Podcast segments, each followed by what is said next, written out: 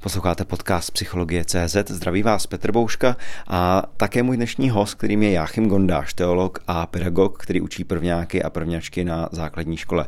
Jáchyme, jak jste se vůbec k téhle práci s dětmi dostal a proč? Mám pocit, že to nikdy člověk úplně neví, jak se, jak se k věcem dostal. Ale v určitou fázi v, mém životě, když jsem přemýšlel o tom, jaká práce by dávala smysl, nebo co zrovna teď v tomhle období stojí za pokus, tak se mi dostala do cesty nabídka podílet se na vzniku nové školy. Posledních pět let eh, z toho potom vyšlo to, že učím na základní škole a zatím mám pocit, že to dává smysl. A co jste dělal předtím? Já jsem studoval teologii a vlastně v závěru toho studia teologie jsem potom nastoupil jako kazatel v Pražském baptistickém sboru na Tupolce a tam jsem sloužil devět let jako kazatel. A když učíte, tak jak to mají děti se spiritualitou? Jak se to vůbec projevuje v tom prostředí, kde oni se pohybují a v, té, v tom vzdělávání? Právě teď mám, jak jste říkal, první třídu. Myslím, že pro děti, kterým je 6 let, někdy 7, tak spiritualita není ještě žádná oddělená kategorie samostatná, která by se dala nějak přesně vykolíkovat a říct, tady teď se právě ocitáme na půdě spirituálního prožívání nebo spirituálního života těch dětí. Ale je to vlastně součást toho, co oni žijí každý den a záleží hodně na tom, v jakém prostředí, v jaké rodině to dítě vyrůstá. Pokud ta rodina se hlásí k nějaké, k nějaké konkrétní náboženské tradici, tak to samozřejmě se tam projeví, což eh, se i některých těch dětí týká, které učím. Jiné zase vyrůstají v rodinách, kde se o tom nějak zvlášť nemluví, nebo není to jako uchopené téma. Ale na úrovni toho každodenního provozu, tak eh, já tam vnímám tu dětskou spiritualitu jako jejich nějakou principiální vlastně otevřenost pro ten svět, takovou jakoby bytostnou důvěru nejenom k těm rodičům a dejme tomu občas, když se to šťastně teda povede, tak i ke mně, ale vůbec k tomu celku toho světa, že, že, že stojí za to v něm žít, že, že to dává smysl, že není potřeba se s ním nějak negativně vyrovnávat. A to považuji vlastně za nějaký bytostný spirituální nastavení. Na co se třeba ptají, nebo přináší tahle ta témata do té výuky ty děti sami, nebo vy jim něco říkáte? Oni děti v první třídě se vlastně většinou moc na nic neptají, oni, oni spíš mi říkají něco. A teď je vidět, co je zajímá, jaká, jaký ty témata je zajímají. Je pro mě jako potěšující nebo překvapující, když si uvědomím, že ty věci, který, s kterými se setkávají každý den, to znamená takový ty věci, které považujeme za běžný, za normální, jako je jídlo, odpočinek, domácnost, tak se jim vlastně objevují na stejný úrovni jako některé témata velmi abstraktní nebo složitý, jako třeba vztah k lidem, který už tady nejsou, který zemřeli, nebo třeba určitý pocity, které oni jako úplně nedokážou sformulovat, ale zároveň je sdílejí velmi bezprostředně. Takže mám pocit, že vlastně ještě nemají úplně rozdělené ty kategorie na to, co možná dospělý člověk by označil za tu realitu, za tu skutečnou, jako hmatatelnou realitu a za nějaký ten abstraktní svět ideí nebo představ. Tím, že to takhle vnímají oboje najednou, tak ani nepřicházejí s nějakým velkým množstvím otázek na, tu, na ty témata třeba náboženský. Pro ně je to prostě normální, běžná, jako samozřejmá věc a teprve, když se setkají s tím, že by to měli někam zařadit, tak se to velmi rychle začínají učit a už, dejme tomu, na konci toho prvního stupně je vidět, že se jim jakoby osamostatňuje ta sféra té spirituality nebo sféra nějakých duchovních představ jako něco, něco speciálního, co je oddělený od toho ostatního světa. Je ta spiritualita a víra mezi dětmi zdrojem porozumění nebo třeba i neporozumění a konfliktu a pokud ano, tak v jakých případech? Já se dokážu představit, že když ty děti o tom mluví a doma třeba přijímají přísně ateistickou výchovu nebo rodiče, kteří nevěří nebo jsou agnostici. A naopak, když tam je někdo je se, z té tradice, a tak potom v tom zájemném dialogu, eh, jak to vypadá, jak s tím pracujete vy? Někdy se to může stát jako zdrojem konfliktů, a nebo nějakého napětí a to je vlastně se mi zdá skoro vždycky v případě, že ty děti začnou tlumočit to, co slyšeli doma jako, jako nějakou zásadní výpověď o víře. Může se to týkat nějakých symbolů náboženských, může se to týkat modlitby nebo návštěvy kostela a, nebo nějaké praxe ale pak je tedy velmi dobře rozpoznatelné v tom okamžiku, že to dítě vlastně jenom přehrává záznam toho, co vlastně doma vidělo u těch dospělých a není to jako jeho bytostná výpověď. Na té úrovni těch jako vlastně převzatých vzorů tam eh, se ty konflikty mohou objevit a mám pocit, že i vlastně to, že je to téma, které může vyvolat konflikt, je něco, co už přebírají že, že by to mohlo vlastně někomu vadit, nebo že by mohl se někdo dotknout jejich víry, jejich náboženského přesvědčení. To je věc, kterou oni přebírají už společně s tím náboženským přesvědčením jako takovou vlastně součást toho. To k tomu patří. Ten konflikt vlastně jakoby patří k tomu, že jsem sformuloval nějakou svoji víru. Ale za pět minut si hrají a mají tam třeba nějaký spirituální rozměr v té hře a okamžitě to zmizí, protože to je zase ta jejich jako přirozenost a tam k těm konfliktům vlastně nedochází. Jak vypadá takový spirituální rozměr nebo přesah v dětské hře? Ty fantazijní hry, které já třeba sleduju, když máme hodně dlouhou přestávku, jsme na zahradě nebo venku někde v lese, vidíme, jak ta hra vlastně vzniká, že přichází nějaký téma, to může být nějaký dobrodružný téma, nebo většinou jsou to se to týká toho, že ty děti vytvářejí nějakou skupinu, která něco hájí proti jiné skupině a ta tam ani nemusí být, že může být jako čistě fantazijní. A většinou to má v sobě zahrnuje prvek nějaký úcty nebo mají třeba nějaký předmět, který chrání a který vykazuje takový znaky, který by se dali označit potom třeba religionisticky jako, jako vlastně kultický znaky. Takže takový jako by vzorce který, ve kterých prostě to religionistický oko by rozpoznalo zárodek nějaký náboženský tematiky nebo spirituální tematiky, tam je vždycky. Co se týče slovníků, který používají slova, která znají, nebo pojmy nějaké termíny, používají to slovo Bůh a nakládají s ním nějak? Používají slovo Bůh v takových dvou podobách. Mám pocit, že to je dost podobný jako u dospělých lidí. Že buď to teda nevědomně jako takový ventil, Eh, jo, když to říkají pane bože nebo něco prostě se přihodí a tam to vlastně já vnímám jako takovou desakralizovanou jakoby podobu toho slova, který má funkci spíš už určitého ventilu nebo možná je to nějaký pahýlek, nějaká taková jako vzpomínka na, na modlitbu, ale, ale oni to tak nevnímají samozřejmě.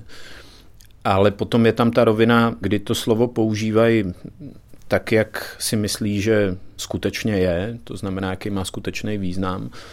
A pak se k tomu obvykle pojí nějaká myšlenka úcty, nebo je vidět, že jsou si vědomí, že je to nějaký důležitý slovo, který si zaslouží nějakou úctu, nebo předpokládají, že by si měl zasloužit nějakou úctu.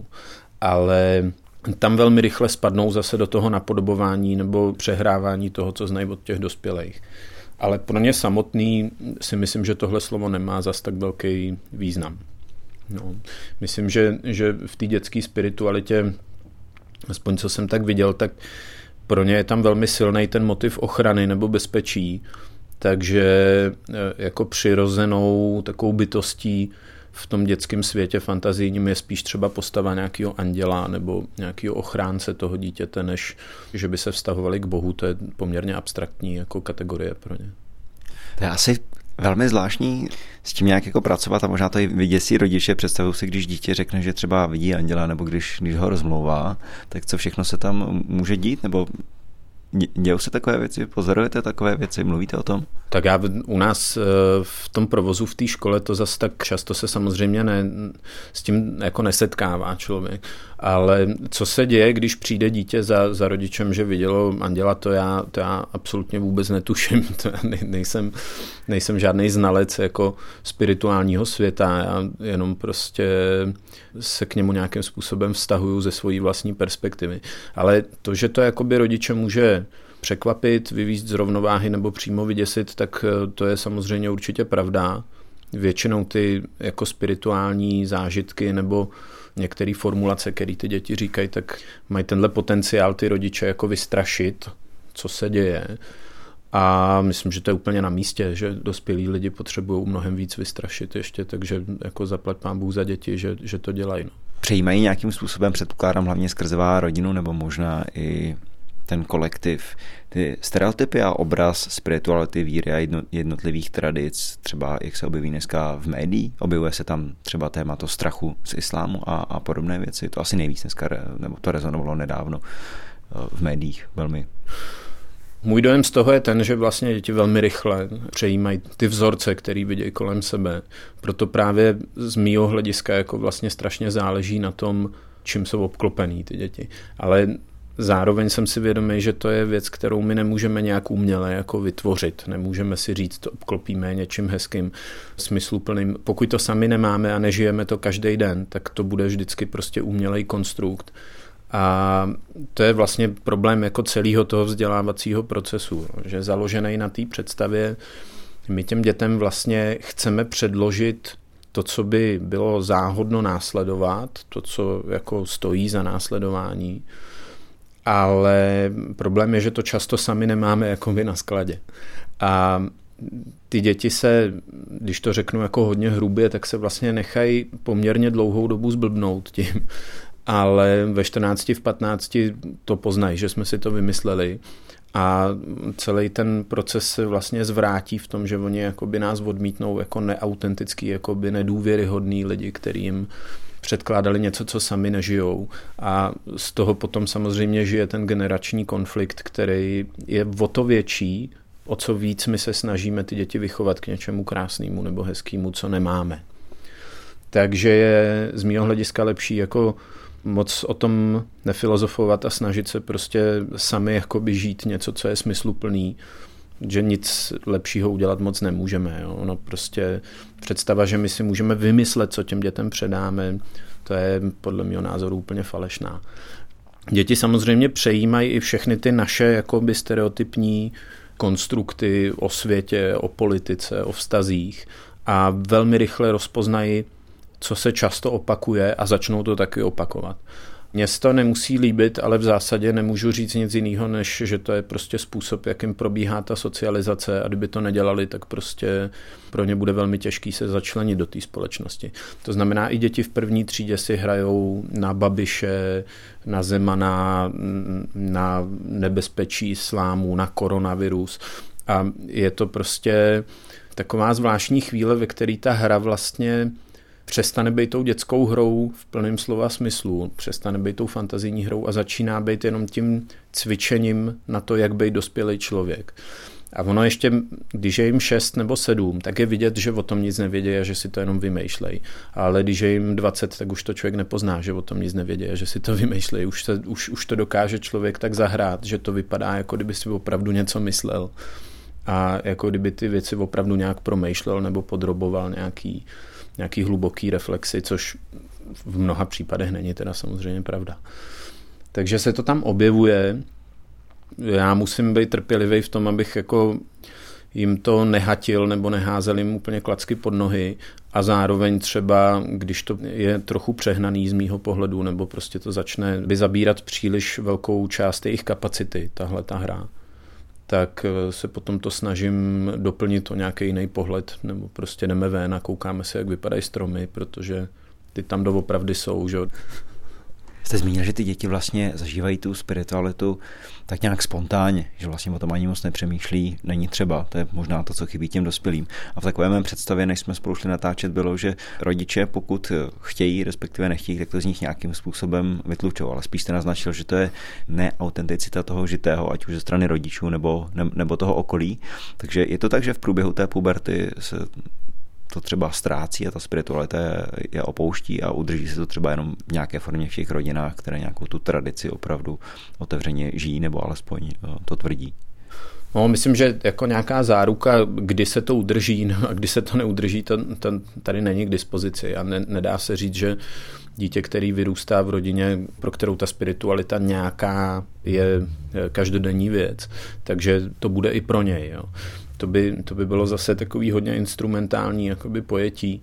Pokud ten spirituální rozměr znamená přesah z člověka ven někam k něčemu, co je venku a co tam doopravdy je, dejme tomu tomu můžeme říkat Bůh nebo nějaká prostě duchovní skutečnost, tak pak eh, to nezáleží jenom na výchově, nezáleží to jenom na tom prostředí, ale záleží to i na tom, co je venku. Ten Bůh tu spiritualitu může povolat, může ji prostě probudit k životu a může to udělat nejrozmanitějším způsobem. Je to prostě vztah, jako jakýkoliv jiný vztah. A to se může stát eh, člověku, který vůbec nežil v žádném náboženském prostředí, což je třeba můj případ, ale stejně tak se to nemusí stát vůbec. My prostě to nemáme k dispozici, nemáme to v hrsti a nemáme žádnou metodu, která by to mohla zajistit nebo k tomu vedla. Nehledě na to, že je dobrý si položit otázku, proč bychom to vlastně vůbec chtěli. Jo? Proč by člověk měl chtít, aby jeho děti eh, měli v sobě a ve svém životě nějaký spirituální rozměr. Jo? Já zatím už vždycky slyším, že to vnímáme jako, jako nějakou hodnotu, že máme pocit, že ta spiritualita by měla zajistit dejme tomu určitou správnou orientaci jako v základních životních otázkách a my bychom chtěli, aby ty naše děti ji získaly nebo aby prostě tahle hodnota jako je prostoupila. Ale i to považuji vlastně za instrumentální. I tohle pojetí spirituality považuji za ještě takový předkrok před tou spiritualitou skutečnou, protože tohle pracuje s myšlenkou, že to může být pro nás k něčemu dobrý. A ono to pro nás může být taky úplně špatný. Že? Nebo jakoby z hlediska té socializace, mnoho lidí, kteří zažijou velmi silný spirituální zážitek, tak je to spíš ze společnosti jako odvede pryč. To znamená představa, že ty děti budou jako hodný, budou dodržovat základní pravidla prostě slušného chování, když budou spirituálně nějak podezděný, tak eh, to je podle mě klám a právě naopak by to vedlo jenom k formálnímu pojetí toho náboženství. Jako skutečný spirituální zážitek dokáže rozmetat lidský život úplně na padrť, takže měli bychom si dávat větší pozor, po čem toužíme a jako co si přejeme pro svoje děti. Jachime, já vám děkuji pro tuto chvíli. Tady bych to téma spirituality a dětí ukončil. Poslouchali jste podcast Psychologie CZ a my navážeme dalším dílem, kde bych právě chtěl se věnovat té spiritualitě a dospělým lidem, právě třeba těm dětem, ze kterých to nějakým způsobem bylo vytlučeno, nebo prostě tu spiritualitu a víru opustili, no a pak se jim to do života vrací. Tak já vám děkuji za, za tu první část a těším se zase u následujícího dílu. Taky děkuji, nashledanou.